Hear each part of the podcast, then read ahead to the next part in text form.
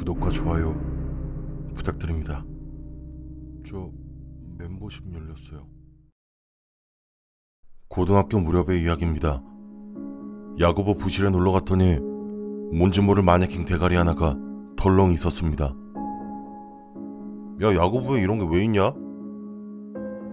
야구 부원인 친구 녀석에게 묻자 친구는 태연하게 얘가 돌아온다니까 라고 대답했습니다.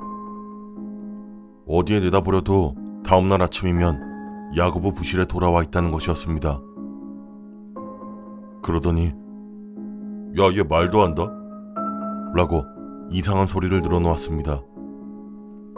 난 뭔 헛소리를 하나 싶어서 어이가 없었습니다. 야구부의 부원들은 몰려들어서 마네킹의 얼마 남지 않은 머리를 잡아당기며 인사해. 마네킹에게 말을 겁니다.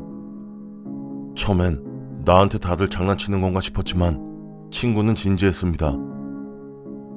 물론 그렇다고 해서 마네킹이 진짜 말을 하는 것은 아니었지만요. 그때 야구 부원 중에 한 명이 아씨 부끄러워하긴 라고 하면서 마네킹을 바닥에 내던졌습니다. 하도 그놈들이 진지하기에 평소에도 말을 해? 라고 나는 물었습니다. 어어, 좀 서투르긴 해도 진짜 말한다고. 라며 좀 짜증난 말투로 대답이 돌아왔습니다. 마네킹이 말을 하지 않아서 화가 난 듯 했습니다. 아, 진짜라니까? 친구가 하도 진짜라고 말을 해대서 나는 아니라고 말도 못할 지경이었습니다. 뭐, 야구 부원이 아닌 내가 있어서 그런가 보지. 하고 적당히 맞장구를 쳐줬습니다. 근데 이 마네킹 왜 이렇게 머리가 듬성듬성 나 있냐? 야, 기왕 야구부에 둘 거면 너네처럼 빡빡 밀어버리지. 그러자 부원 중 한 놈이 태연하게 마네킹을 걷어차며 대답했습니다. 그 자식 바리깡으로 머리를 싹 밀어줬었는데 지금 그 머리 듬성듬성한 거 있잖아. 그거 머리가 다시 자라서 그래. 야구부에 놀러 간 건 그게 처음이자 마지막이었습니다. 난 연구 결번을 받았다는 마네킹한테 묻고 싶습니다. 너는 왜 야구부로 돌아가는 거니?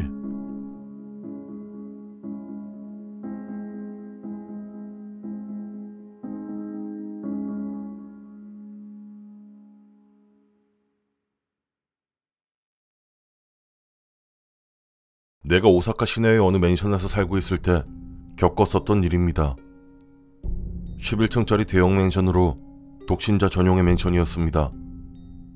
방이 두 개라는 광고에 혹해서 들어왔지만 실제로는 현관에서 베란다 사이에 칸을 하나 넣은 것 뿐이었습니다. 그렇지만 어쨌거나 역 근처였기에 나는 거기서 살기로 했습니다. 맨션에서 살아본 사람이라면 알겠지만 문에는 보통 작은 렌즈 하나와 도어 체인이 달려 있습니다.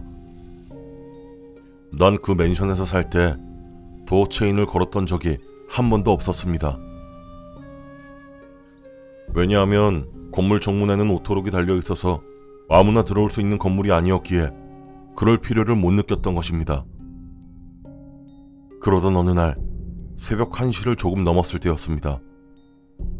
밤 늦게까지 깨어있곤 하는 나도 슬슬 불을 끄고 이불 안에서 잠을 청하고 있을 때였습니다.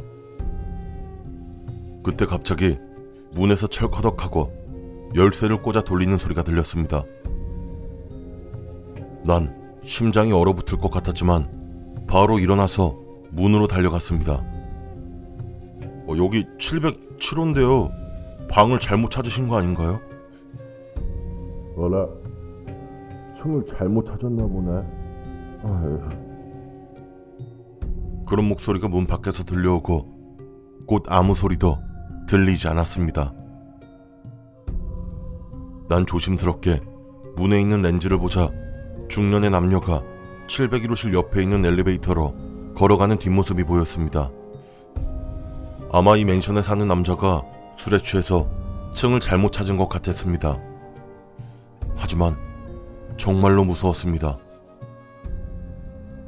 그리고 몇 개월 뒤 이번에도 새벽이었습니다. 그때에도 나는 이불 속에서 잠에 빠져들고 있었습니다. 그런데 또 철커덕하는 열쇠 돌리는 소리가 현관에서 들려왔습니다. 그 순간 난 일어났지만 전과는 상황이 달랐습니다. 문이 열린 것이었습니다. 하지만 조금 열고 문은 멈췄습니다. 열린 문 틈새 사이로 복도에 불빛이 들어오고 있었습니다. 나는 문으로 달려가 그대로 힘을 줘서 문을 닫고 도어 체인을 걸었습니다. 그리고 나는 용기를 내서 렌즈를 들여다보았습니다. 그렇지만 사람의 모습은 없었습니다. 긴 복도 너머 엘리베이터의 문이 보일 뿐이었습니다. 문이 열리고 내가 일어나서 문까지 달려간 것은 정말 금방이었습니다. 만약 그때 문을 바로 닫지 못했다면 난 어떻게 되었을까요?